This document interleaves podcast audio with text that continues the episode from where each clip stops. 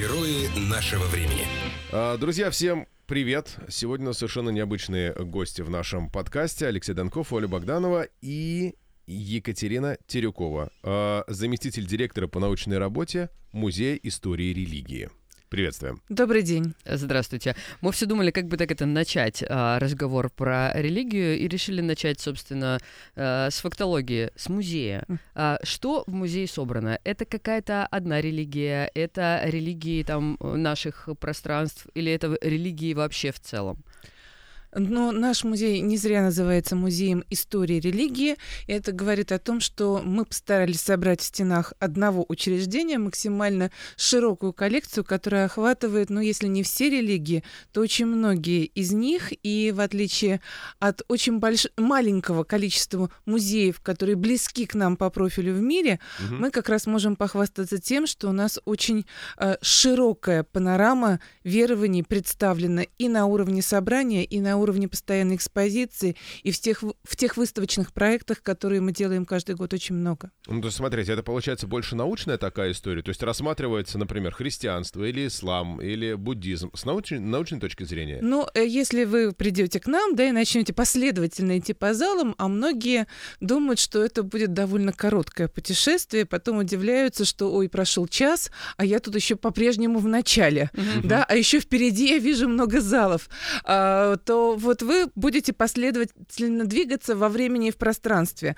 Вообще так э, как бы сложилось исторически, что в 1932 году, когда музей был открыт, а у его истоков стоял один из крупнейших отечественных антропологов Владимир Багарастан, который был очень широко известен изучением э, народов Севера. Вот у него были работы по чукчам, например, которые еще в дореволюционное время были переведены на английский язык и широко известны зарубежным антропологам. То есть это был действительно очень крупный для своего времени ученый, и он был первым директором нашего музея, и ему принадлежала как раз идея той выставки, из которой музей вырос потом. И а, он хотел, чтобы у нас вот была экспозиция выстроена, выстроена по типу таких последовательных рядов, а, и эти бы ряды позволяли проследить вот такую вот генетическую преемственность между различными религиозными системами и разворачивались бы из глубокой древности к нашим дням. Поэтому как бы вот получается, что у нас экспозиция показывает типологию религии, и, и эта типология выстроена по хронологическому принципу. Мы идем от архаики, от тех верований, которые назыв- назывались когда-то примитивными, но если бы они были примитивными, мы бы все про них давно знали. Но почему-то продолжаем их упорно штудировать, изучать, и до сих пор не можем похвастаться полнотой знания. Вот, начинаем таким образом с религий, которые лучше называть религиями архаическими, либо религиями традиционных обществ.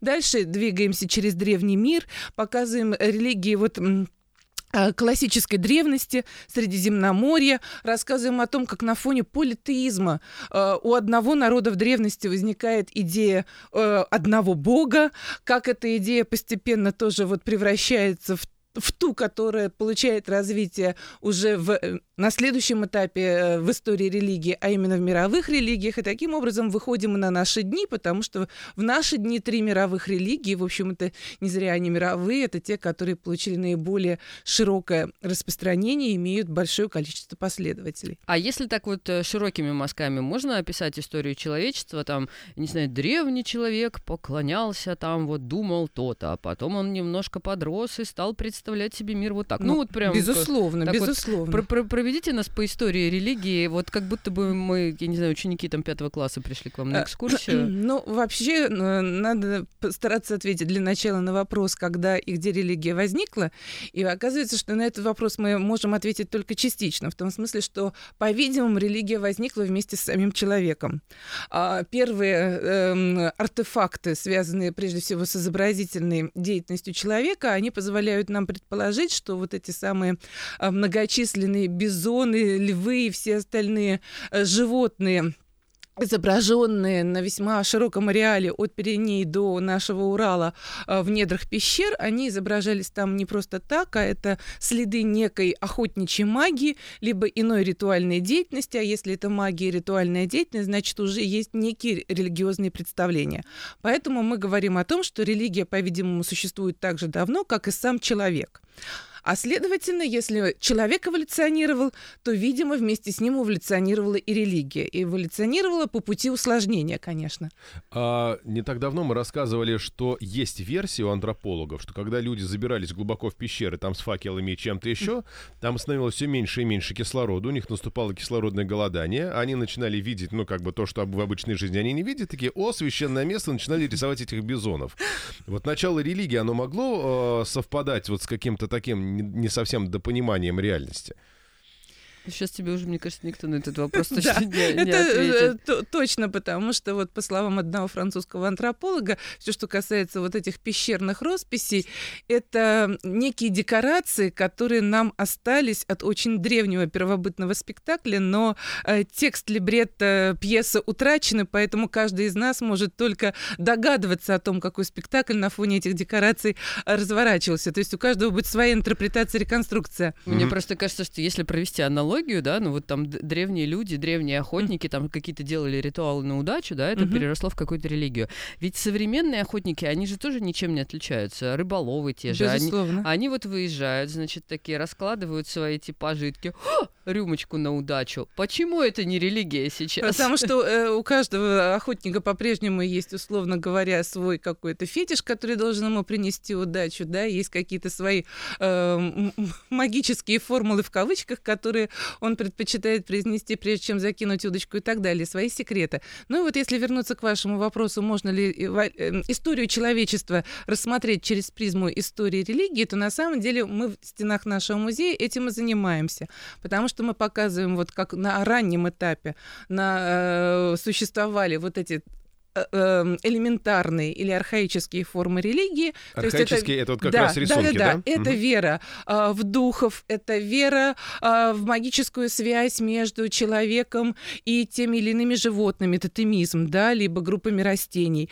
А, это вера в то, что отдельные предметы могут приносить человеку удачу, и тогда это фетишизм. Это вера в душу и в духов, это анимизм, да, вот это древнейшие элементарные такие, в кавычках, элементарные формы религиозных верований, которые на самом деле, возникнув раньше всего, никуда не исчезли до наших дней. Многие из них, Талисманы э, по-прежнему да, там да, да. кто-то носит. У меня- Талисманы, все это осталось актуальным. Более того, многие элементы этих верований органично вошли, встроились в систему потом более сложных э, религиозных систем, поэтому на самом деле это такие универсальные, оказываются, кирпичики, из которых потом все более поздние, э, более сложные религиозные системы складывались. Окей, значит, смотрите, сначала люди рисовали на стенах и что-то там себе танцевали вокруг костра, это были начатки религии. Потом начинается шаманизм, начинается анимизм. Э, Шаманизм, да, это уже как бы э, форма ритуальной практики, в основе которой лежат анимистические верования. Следующая степ- э, ступень Следующая ступенька – это политеизм, и у нас большой зал рассказывает о вот этих религиях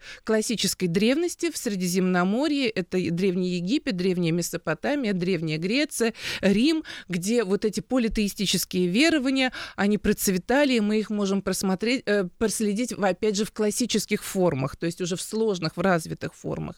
А, по- э, Потом у нас рождается идея единого Бога, и отсюда вырастает христианство, вырастает, естественно, ислам, да, где эта идея единого Бога доводится до своего такого логического конца, там уже нету следов ни троицы, ничего э, другого, да.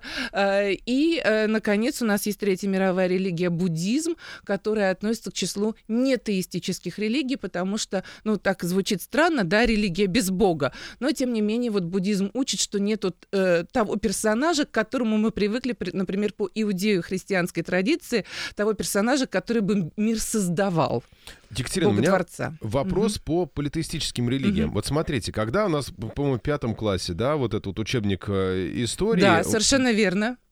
Мы начинаем там читать мифы Древней Греции, там да, вот это все очень подробно рассказывается. Более того, там буквально в один из первых параграфов это параграф про то, как возникало искусство и религия. И в этом нашем учебнике, по которому вот учились долгие поколения э, россиян, там вот эти вещи, искусство и религия, объясняются как единый процесс возникновения, что одно с другим было связано, то, с чего я начала. А почему э, про религию древних греков и древних римля- римлян мы проходим в школе, мы там все знаем достаточно подробно. Про славянскую политеисти- политеистическую религию дохристианскую мы не знаем почти ничего. Ну, на самом деле, э, это связано с тем, что, э, ну, во-первых, искусство Древней Греции для нас и Рима потом сохранилось в большом количестве памятников. Другое дело, что их открыли относительно поздно, да, в эпоху Возрождения. Мы, не, мы не всегда с ними были так хорошо знакомы.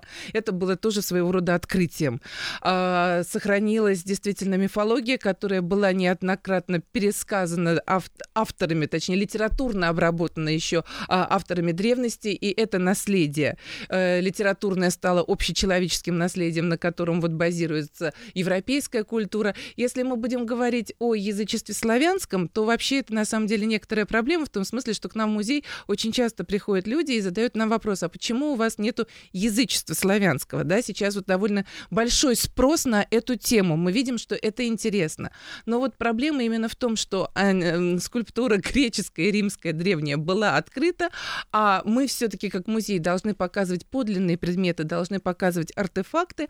Э, Когда мы говорим о язычестве славянском, к сожалению, это считанные памятники даже на территории нашей страны. Да? Э, В основном, если говорить об идолах, которые вот прежде всего приходят нам на ум, когда мы себе представляем, как выглядело вот, например, языческое капище э, в каком-нибудь там древнеславянском поселении, они изготавливались из дерева. Дерево — это один из самых уязвимых для времени материалов, поэтому такого рода э, предметы и атрибуты религиозной вот жизни, они исчезли, они истлели, они не сохранились, поэтому нам очень сложно заниматься реконструкциями какими-либо, не имея вот этого предметного ряда. И то же самое э, с мифологической традицией, потому что мы знаем что-то о верованиях древних славян прежде всего по э, летописям. Летописи составлялись э, уже христианами, авторами, Мгм. да, сильно позже. Соответственно, это довольно искаженное восприятие.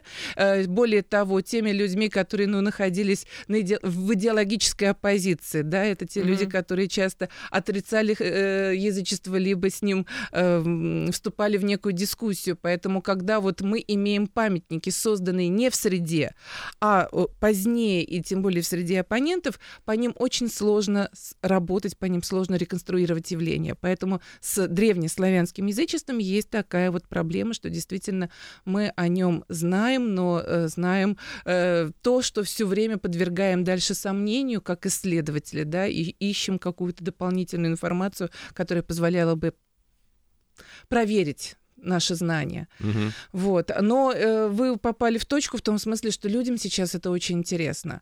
Поэтому мы, например, вот ста- так как повторю, у нас в коллекции, к сожалению, нету никаких подлинных артефактов. Есть э, небольшие археологические такие вот находки, датированные уже, опять же, ранним средневековьем, э, которые относятся скорее к христианской культуре, чем к языческой, но на основании которых мы можем как-то что-то показать, тем не менее. То есть это такие... э, к двое, то, что называется двоеверие, потому что был достаточно длинный период, когда язычество еще не было искоренено полностью, но христианизация уже прошла, да, поэтому вот мы это явление называем двоеверием. О нем нам легче говорить, чем о язычестве в целом, в, в- в чистом виде. Но оно же еще не закончилось. Кто? Двоеверие. Ну, то есть, условно, Масленица — это же не христианский праздник, Нет, но все-таки мы считаем, что оно закончилось. Другое дело, что мы говорим о том, что очень много пережитков язычества а, сохранилось, особенно сохранилось на уровне того, что называется народной религиозностью. Мгм. А, И это широкое понятие, оно работает не только в России, но и вообще во всем христианском мире, да, а, народная вот такая религиозность. И более того, есть масса работ э, исследовательских, в которых показано, как происходил процесс воцерковления, это называется так, тех или иных религи- эм, языческих практик, э, обрядов, праздников и так далее. То есть э, некоторые вещи было легче ам, э, ассимилировать и приспособить к новой религии, чем их искоренить из человеческого сознания. Ну, Вообще, как это интересно. Ты такой, знаешь, полжизни веришь а, в какую-то одну историю, потом приходят какие-то люди и говорят, слушай, в общем, мы тут ошиблись, все на самом деле по-другому. Я тут съездил за море и выяснил, что все по-другому. так. Да. ну, И как бы либо вы верите так, как ну теперь надо, либо вот, пожалуйста, река, костры и все Да. остальное. Да, да, да, да. Да, я смотрю, э, у вас э, достаточно много всяких э, выставок сейчас вот текущих, и одна из них монастыри и монашество. Да. Что можно интересного рассказать про монастыри и про э, людей, которые там сейчас присутствуют по доброй воле, скажем так? Ну, во-первых, можно рассказать, что это вообще такое за феномен монашества, да, потому что, ну, как бы эм, эм, это то, что присуще не только христианской традиции, это некая форма аскезы, это сознательный выбор человека, который люди делают на протяжении уже не одного столетия, не одного тысячелетия. А, Можно рассказать о том, зачем они это делают, чего они ищут, да, что их побуждает к такому решительному шагу ухода от мира. А, Ну, а наша выставка сосредоточена все-таки не на таком глобальном разговоре, хотя с этого мы начинаем, безусловно, что такое монашество, почему, зачем. А мы больше сосредоточены на истории русского монашества.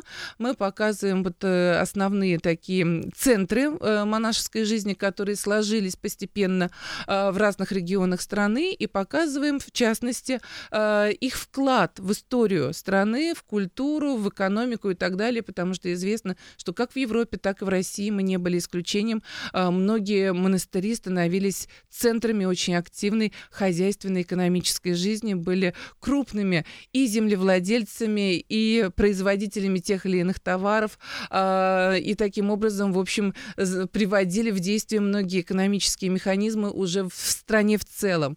А, Ну и, наконец, у монастырей э, или в, истории м, эм, вот монастырей в России есть еще такая страница или такой аспект, что э, монастыри были э, одновременно не только местом такого вот добровольного ухода от мира, но иногда и принудительного заточения. Это были тюрьмы, тюрьмы духовные, тюрьмы политические, как Соловки, как Спасо-Ефимовский монастырь а, в Суздале.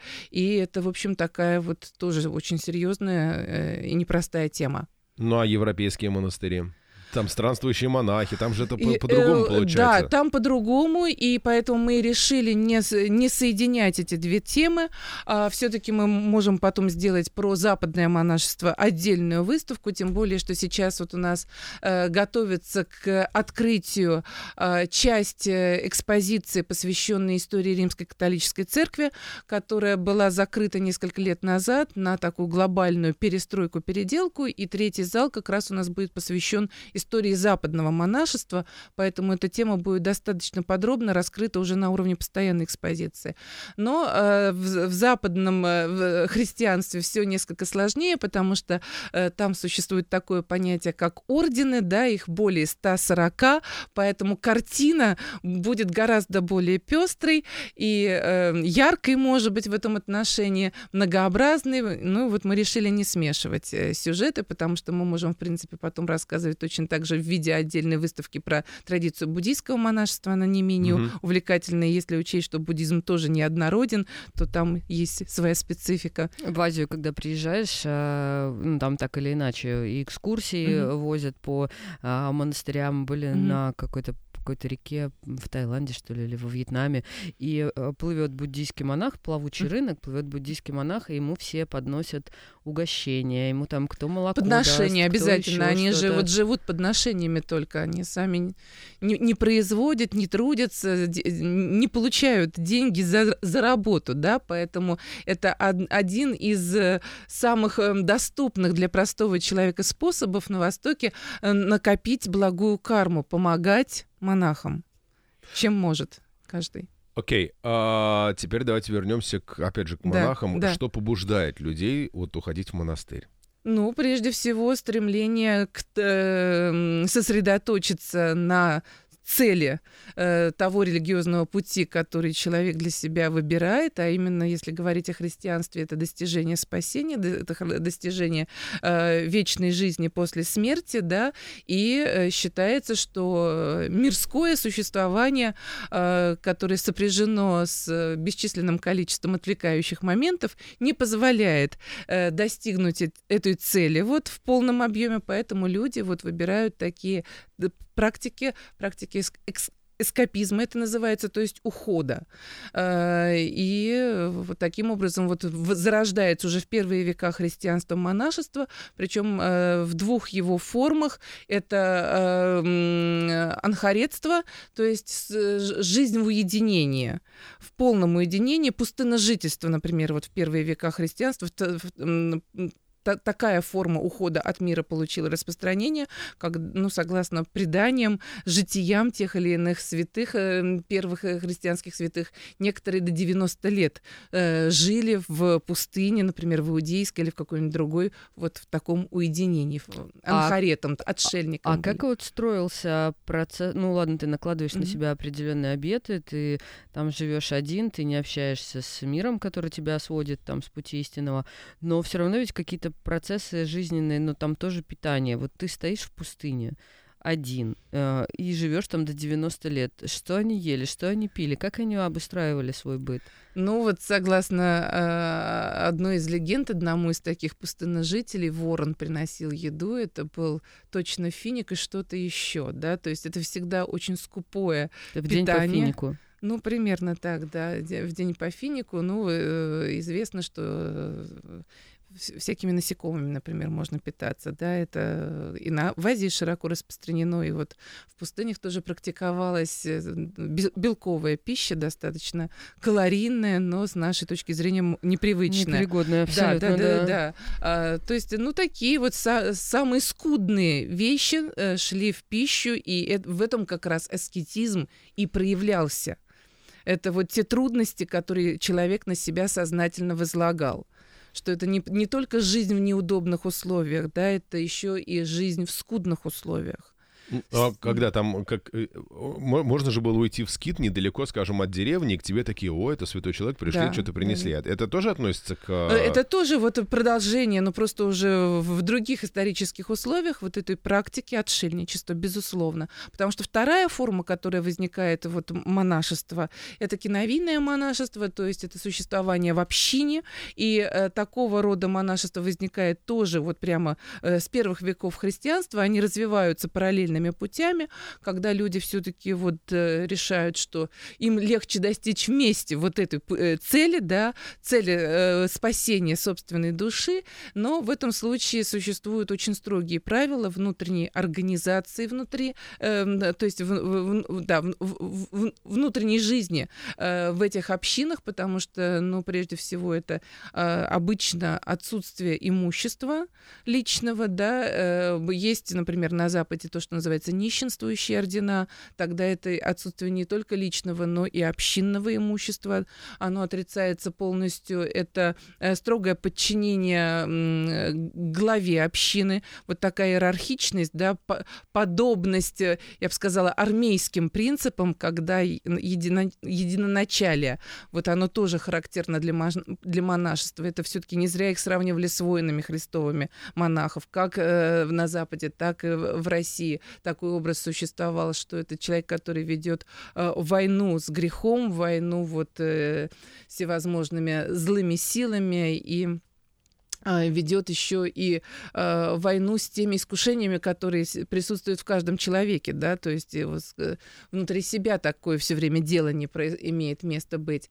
Поэтому э, вот две формы, и мы показываем, как вот эти формы тоже в христианстве возникли и потом получили уже свое развитие в православной традиции, потому что многие, например, э, православные монастыри возникали с, чего, как Сергий Радонежский он же ушел для того, чтобы быть как раз анахаретом-отшельником, да, и его житие рассказывает о том, как долгое время он жил в уединении, к нему приходили мишки, к нему при, приходили там другие животные и так далее. Но потом подтянулись люди, которые хотели вот вести такой же святой образ жизни, которые хотели быть поближе к святому старцу, и таким образом уже э, на этом месте начинает развиваться иная форма монашества. Хотел ты уйти от всех, а Они да. тебя нашли. а все к тебе да, пришли да, обратно. Обратно. да, да, да. Святость притягивает. По вашему мнению, это не упрощение своей жизни? Потому что, смотрите, ну вот если вот грубо по- посмотреть на эту ситуацию, ты не отвечаешь за свою семью, ты не должен всех ну, у тебя кормить. нет семьи там. У тебя не, ну да, я поэтому и говорю, у тебя нет семьи, ты за них не отвечаешь. Ты ушел в монастырь, ты проводишь время там в, в молитвах, в посте и так далее. А ты не заморачиваешься по поводу одежды, ты не заморачиваешься по поводу еды, у тебя нет каких-то устремлений. Но Ты знаешь, как это тяжело? Ну, вот просто вот... не заморачиваться по поводу одежды без... э, Нет, а, ваша точка зрения, она весьма распространенная. Действительно, с ней часто можно встретиться, когда люди вот начинают так рассуждать, им кажется, что это очень легко, действительно.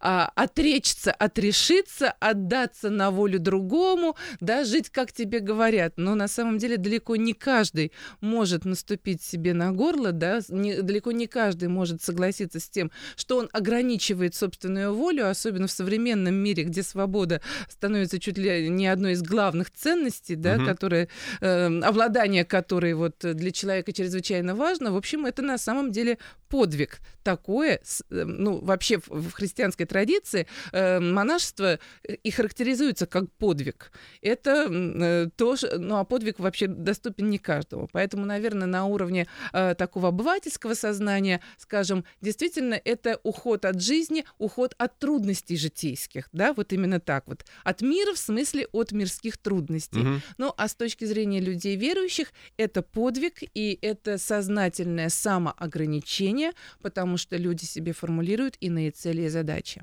У нас есть же прекрасная история в Петербурге. Вот у нас здесь э, на Ваське э, есть э, храм Ксении Петербургской, или часовня он Мгм. правильно называется, а, где женщина тоже жила себе вполне себе э, нормальной, обеспеченной Мгм. жизнью, потеряла мужа и, собственно, раздала все, пошла пошла в народ, Мгм. там босиком кирпичи носила, строила храм. Не, И- ну это все-таки не монашество, да? Но это не монашество, менее, но это тоже тоже какая-то э, вот форма служения. отречение, да, да, да, наверное, это тоже если форма мы уже служения, безусловно. про это говорим. И до сегодняшних дней, вот каждый раз, когда ты туда приходишь, там стоит огромная очередь людей, которые, ну, там, простите за бытовой язык, загадывают желания. Мгм. То есть они приходят поклониться, и загадывают желания, пишут записки. Это они Ксении пишут. Да, и Мгм. что самое интересное, они сбываются. То есть, вот да, ну, как бы до сих пор какой-то какой парадокс про, про, ну, вот у нас Ксения Петербургская, в Москве это Матрёна Босоножка, ну, это такие женские истории. Но Хра- э, я все-таки вернусь к, к своей мысли, что, эм, на мой взгляд, это непростое решение, э, что ты сознательно отказываешься фактически от многих собственных не просто желаний, а волений. Да? Уйдя в монастырь, ты понимаешь, что ты встраиваешься в эту иерархическую структуру, и дальше ты делаешь не то, что тебе хочется, ты встаешь не тогда, когда тебе хочется, ты эм, занимаешься не тем делом, которое тебе сейчас хочется, а ты живешь как вся братья, ты живешь э, по тому распорядку дня, который здесь э, принят, ты живешь по тому уставу, который здесь принят, ты выполняешь то, что тебе говорит настоятель и так далее. В общем, это самоотречение в полном смысле. Вы сейчас описали 80% работающих э, офисных сотрудников, на самом деле. Слушайте, а, окей, с этим понятно. А если посмотреть на, скажем, вот 20 век, начало 21-го, а, там 19-18, то сейчас в монастыре больше идет людей, чем раньше? Или это уже Меньше. такая архаичная форма? Меньше, меньше. Сейчас монастыри, большинство подавляющие из них, это весьма такие, ну, ограниченные коллективы. Э, численность э, монашествующих была очень резко сокращена после революции, конечно. Мгм. А, Зато сейчас есть интересная опция, когда ты как а, турист, ну, фактически, можешь посетить, а, а, ну, как бы, с- в монахи тебя, конечно, не запишут, но ты можешь записаться трудником и какое-то время Мгм. провести в стенах монастыря, выполняя, ну, Да-да-да-да. понятно, что все правила, но и э, работы тоже. Такое есть и на Соловках. И э, на Валааме и есть, на да. Валааме Мгм. есть, на Валааме прям заездами Мгм. на две Да, недели да, ты, да, ты да. можешь поехать и там... На самом деле такой интересный опыт, особенно для людей, которые близки вот к этой Мгм. вере, он, мне кажется, переворачивает сознание. Ретрит. Э, Ну, ретрит с- это модное слово такое, и, наверное, больше не про то, но... Да. К Востоку имеющие отношение. Да, это христианский ретрит. А, слушайте, а вот постриг, он обратимый или нет? Вот как показывали в фильме э, про Гардемарина вперед, вперед. Софья, как бы Нет, там. ну есть же понятие растрига. Не зря, да. Есть люди, которые э, уходили э, из монашеской жизни. А, Другое дело, что все-таки таких случаев было не так много. Но это, в принципе, обратимый процесс. Ну, э, нет ничего необратимого, да. Слушайте, у меня вот еще какой вопрос. А, Если мы обратимся к истории религии, да, вот вернемся к самому началу, то есть у нас сначала люди танцевали вокруг костра, рисовали на Мгм. стенах вот эту вот всю историю, там бизонов и прочих драконов. Потом а, начинается шаманизм, который вырастает, ну, и имеет в себе Да. элементы прочих-прочих-прочих историй. Дальше мы идем, это Политеизм. политеизм, потом монотеизм, Монотеизм. и э, нонтеизм. и- А, э, нет буддизм теистические религии, нет теистические. Но это фактически только буддизм, да. Что дальше Нельзя может быть? сказать, что это после нетеистическая религия, это одновременно как бы вот эм, буддизм, э, христианство и ислам это три мировых религии. Причем буддизм возникает первый э, первым в середине первого тысячелетия до нашей эры. Христианство, мы понимаем, возникает в первом веке нашей эры. И седьмой век нашей эры ислам. Так вот, э, получается, что нетеистическая религия возникают, э, возникает несколько раньше, чем привычные нам монотеистические христианство и ислам. Другое дело, что христианство и ислам вырастают корнями из иудаизма, и иудаизм является первой монотеистической религией, и время его возникновения относится, в общем, к началу первого тысячелетия до нашей эры. Мгм. А вот что дальше может быть, как вы считаете? Вот если продлевать эту линию. Слушайте, ну сейчас мы живем в эпоху э, таким маркирующим признаком, которые являются э, новые религиозные движения, наверное, так или New иначе. Age вы имеете в Все сталкивались с этим понятием НРД, просто коротко в Мы- литературе мы не аббревиатура такая нет. Это что Э, такое? Ну и сейчас это такой тренд, направление э, достаточно серьезное на Западе и у нас э, в религоведении. Э, много э, социологов, прежде всего, религии сосредоточено на изучении этих новых религиозных движений, потому что в 20 веке э, получила распространение э, гипотеза или теория секуляризации. Она была очень модна, что вот религия исчезает, религия умирает, религия э, вытесняется из светского, э, из общественного пространства. То есть сперва она была из политического вытеснена, да, и из образовательного процесса в XIX веке, что вот из общественной жизни она вытесняется. Все пустеют храмы, все меньше людей ходит в, в храмы, и это общая европейская ситуация, да. Религиозным организациям все тяжелее даже в финансовом плане существовать, поэтому. А, и вот скоро-скоро настанет момент, когда религия исчезнет, потому что, ну вот потому что. Та- та- та- Такова ее судьба. Но вот э, конец 20 века показал, что, видимо, теория секуляризации э, так и останется гипотезой, что, по-видимому, все не так однозначно работает, что если секуляризационные процессы идут, то явно не во всем мире, Мгм. что это скорее то, что характерно вот для европейской такой традиции, да, то э, для того, для той части света, которая вот подвержены этой европейской традиции. Но если мы возьмем страны Востока, если мы возьмем страны ислама, то там, конечно, о секуляризации сложно говорить в 20 столетии. Э, Ну и э, конец 21 века показал, что внутри самих вот э, религий сформировались мощные такие вот эм, крылья, которые можно назвать фундаменталистскими, да, то есть это те, кто борется за усиление позиций э, религиозных организаций, за усиление своей церкви и за усиление ее влияния на мир. И э, как альтернатива, да, э, в, в обществе формируется вот э, масса новых религиозных движений, которые подчас очень не похожи на все привычное нам. И вот вы упомянули New Age, это классика жанра. И вообще спектр э, новых религиозных движений, он практически ничем не ограничен. Туда сейчас относят все, что возникает или возникло относительно недавно. Ну вот вообще существует сложность э, с датировками, да, когда это движение новое религиозное начинается. Некоторые считают, что уже все, что с середины 19 века. Вот в этом смысле и мормоны, например, могут быть отнесены к новым религиозным движениям. Другие говорят, нет, что это уже не новые, а это уже такие со стажем религиозные движения, оставим их в покое. А вот новыми будем считать то, что с 70-х, 80-х годов 20-го столетия, когда на волне вот этого молодежного движения, на, на волне всех кон- э, таких, опять же, молодежных кон- контркультур возникает вот что-то принципиально новое. А, и многие из этих новых религиозных движений ориентированы на какие-то эм, восточные традиции и заимствуют оттуда идеи, другие э, заимствуют идеи из христианства.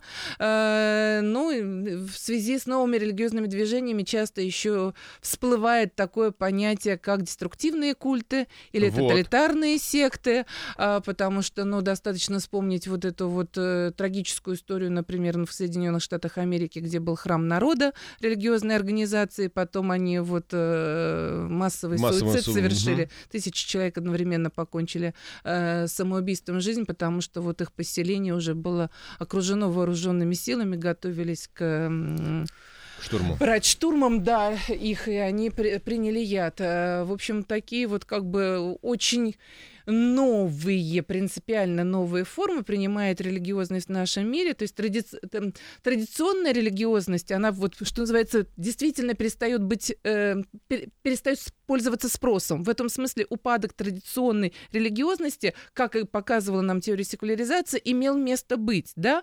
Но религия не исчезла, по-видимому, и не исчезает, и, видимо, не исчезнет никогда. Она будет все время эволюционировать и приобретать какие-то новые формы. И вот это движение НРД нас в этом убеждает. Другое дело, что все, что связано с НРД, оно вот проходит сейчас. Оно так происходит НРД на наших глазах. Но ну вот э, New Age — это целый конгломерат общин по всему миру, которые апеллируют как раз к тем или иным идеям, взятым из восточных религий, и комбинируют из них что-то совершенно свое. Они, э, ну, это вот еще есть понятие духовности. Угу. То есть они вот э, ищут свою духовность, которую которую им не могут предложить традиционные ценности. Ой, извините, традиционные религии, как считают люди. Ну, у каждого, э, Кришнаиты относят, вот, например, вайшнавы современные, их тоже относят к НРД исследователи чаще всего. Неоязыческие движения, которых очень много, сейчас их тоже относят к числу НРД. Сатанистские группы, их тоже исследователи относят к НРД. Да, то есть это вот, ну, очень пестрая, представленная тысячами, тысячами э, конкретных, больших и побольше религиозных религиозных общин по всему миру группа, которая вот стала предметом активного исследования, потому что их становится все больше. А в какой момент э, происходит разделение? Вот это вот религия, а вот это секта. Ну, то есть мормоны, их как бы, ну, не так, чтобы прям было каждый второй, угу. но это уже признанная религия. А, а там э, с этих адвентисты седьмого дня какие-нибудь условные, ну, например, да, свидетели Иеговы, которые являются в России, по-моему, запрещенной организацией, да. они как бы секта. Вот где эта грань? Ну вот грани с точки зрения э, науки о религии на самом деле, э, ну не то что нет, но ее очень сложно провести. Дело в том, что у нас есть еще такая сейчас дисциплина, которую иногда можно услышать, э, называется она сектоведение. Иногда в, в СМИ выступают э, люди, которые себя позиционируют как сектоведы. Но вот все-таки все-таки э, религоведение как, э, как научная дисциплина, мы стараемся дистан дистанцироваться от сектоведов. У нас э, есть такое направление, как социология религии внутри религоведения. И социология религии как раз и занимается, в частности, изучением НРД. И мы все время пытаемся вот всем нашим э, не, не коллегам, да, коллеги это понимают, а вот более широкой э, общественности объяснить, что все-таки любая классификация относительна. И вот так классификация, которая была выработана в 20 веке социологами, а это социология религии относительно молодая дисциплина, ей всего лишь примерно 150 лет, так же, как и самой социологии, науки об обществе, что вот та классификация религиозных организаций, которая была выработана и предложена, прежде всего на, из, э, на примере изучения христианства, а именно, когда у нас есть церкви, есть секты, как противоположность церкви, да, э, есть деноминации, как нечто промежуточное между церковью и сектой, и есть вот этот четвертая категория, которая вмещает в себя все то, что не попало в первые три под названием культы, ну, угу. вот такое слово, ни к чему не обязывающее, да, все, что не первые три, все культ.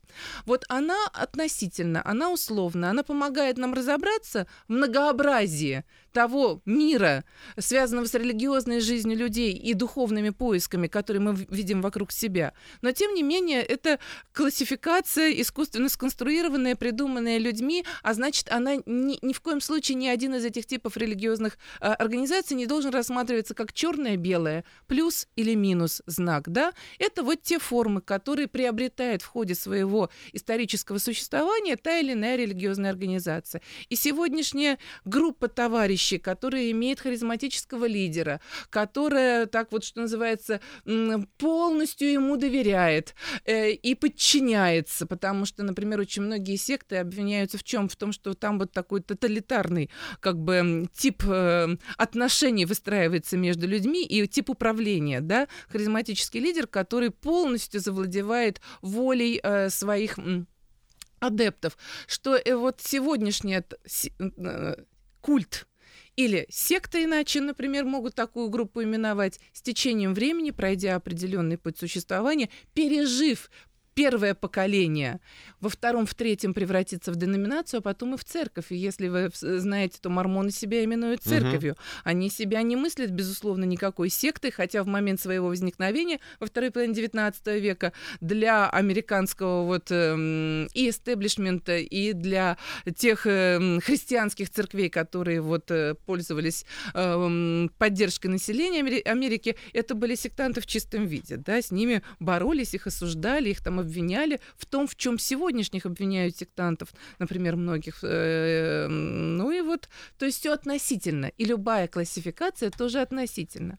А, давайте, может быть, попробуем немного подытожить. Смотрите, у вас а, в Музее истории религии а, представлены ну, практически весь путь а, человеческого да. общества, весь путь религии. От древности да? до наших дней в виде мировых религий. Если посмотреть на это сверху, угу. то для чего, в принципе, человечеству нужна религия, как вы считаете?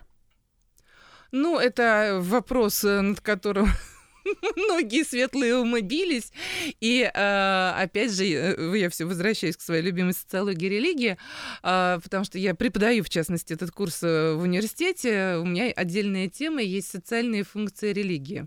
И вот оказывается, что разные исследователи нам описывали разные религии, разные функции религии, потому что давно кто-то для себя отвечал на вопрос, что если звезды зажигаются, то значит это кому-то нужно, если религия существует, значит это тоже нужно, да?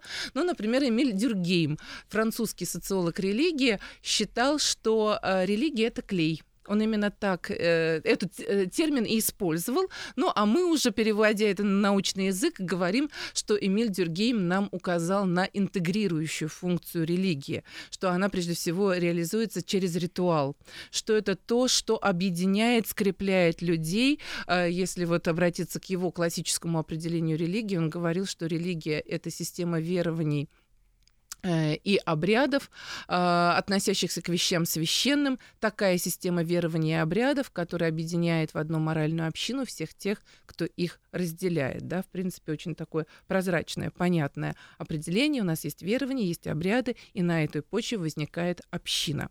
А, Макс Вебер, немецкий социолог религии, говорил, что э, религия помогает справиться человеку со, с проблемой смысла. Угу. Да? Э, наверное, эта проблема так или иначе встает в жизни каждого человека, особенно в ситуации, когда мы сталкиваемся с какой-то глобальной несправедливостью, либо со смертью. Э, и вот многие исследователи религии эм, приходили к выводу о том, что религия возникает именно в связи с э, этим кругом проблем, которые принято называть конечными проблемами человеческого бытия. Что если магия, например, позволяет, э, позволяла решить э, первобытному человеку э, задачу, связанную с обеспечением успеха на охоте, да, то при помощи тех, той же самой магии нельзя было вот решить вот этот круг проблем, uh-huh. да, нельзя было восторжествовать, э, установить справедливость, нельзя было э, победить смерть и так далее. Поэтому вот нужна была другая, более сложная система, которая позволяла бы человека примирить. Если не разрешить, то примирить с этим кругом проблем. А, есть, э, например, э, такая тоже точка зрения, что религия выполняет легитимирующую функцию. Uh-huh. Что это значит? Это значит, что э, религия нам нам предлагает такие образцы поведения, которые являются для нас, для всех обязательными, э, не потому, что э, нам вот Иван Иванович так написал, да, и сказал делать, а потому что эти образцы поведения установил Бог. Э, а религия апеллирует к высшему моральному началу, которое вечное, и потому для всех поколений людей эти образцы поведения будут всегда актуальными и обязательными для исполнения. Ну, то есть это прообраз э, юриспруденции, получается? Да, да, да, да, да. Вот не зря э, Моисей получает свои скрижали где? На горе Синай и от Бога. Не зря вот этот э, древнейший наш, э, наш памятник, да, который нам являет письменные записанные законы, это древний Вавилон, царь Хамурапи, 1750 год до нашей эры. И что мы видим на этой стелле? В верхней части стеллы э, Э, высечена картинка, где царю Хамурапи вручает законы, кто бог солнца. То есть каждый раз законодатель в древности мыслил себя просто как э, некое промежуточное звено. Он просто транслирует людям волю Бога. Да? Вот легитимизирующая такая функция религии. Дисциплинирующая функция тоже угу. была неоднократно описана, да? что нужно добиться от человека э, ну, некоторой доли конформизма, да, вот эта конформность поведения достигается чем? Установлением неких общих правил, для, и э, эти правила, опять же, э, объявляются установленными не людьми, не здесь и не сейчас, поэтому, да, религия действительно, ну, ну, например, в психологии религии описана терапевтическая функция религии, что рели... Э, люди верующие справляются со многими психологическими сложностями гораздо легче, чем люди неверующие, потому что для них они исполнены какого-то внутреннего дополнительного смысла, да, что это не, некое испытание, это там приуготовление, это еще что-то. Поэтому э, вы попали в точку своим вопросом, что э, религия выполняет абсолютно точно очень важные функции в обществе, и именно поэтому, наверное, мы не знаем ни одного общества, э, ни одного народа, ни в одну эпоху, в котором не существовало бы религии. Именно универсальность этого феномена и позволяет нам говорить о том, что это какой-то очень важный элемент или механизм, который позволяет обществу функционировать. Екатерина Терюкова, заместитель директора по научной работе Музея истории религии. Сегодня в нашем подкасте. Екатерина, спасибо большое. Надо будет теперь к вам в музей идти более осознанно. Да, пожалуйста, я приглашаю всех на Почтамскую, дом 14. Это в историческом центре нашего города. Мы открыты все дни, кроме среды, по вторникам до 9 вечера. Милости просим. У нас не только монастыри и монашество э, выставка, да, но и все время работает до трех-четырех выставок одновременно.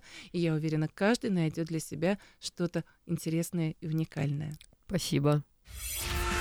Герои нашего времени.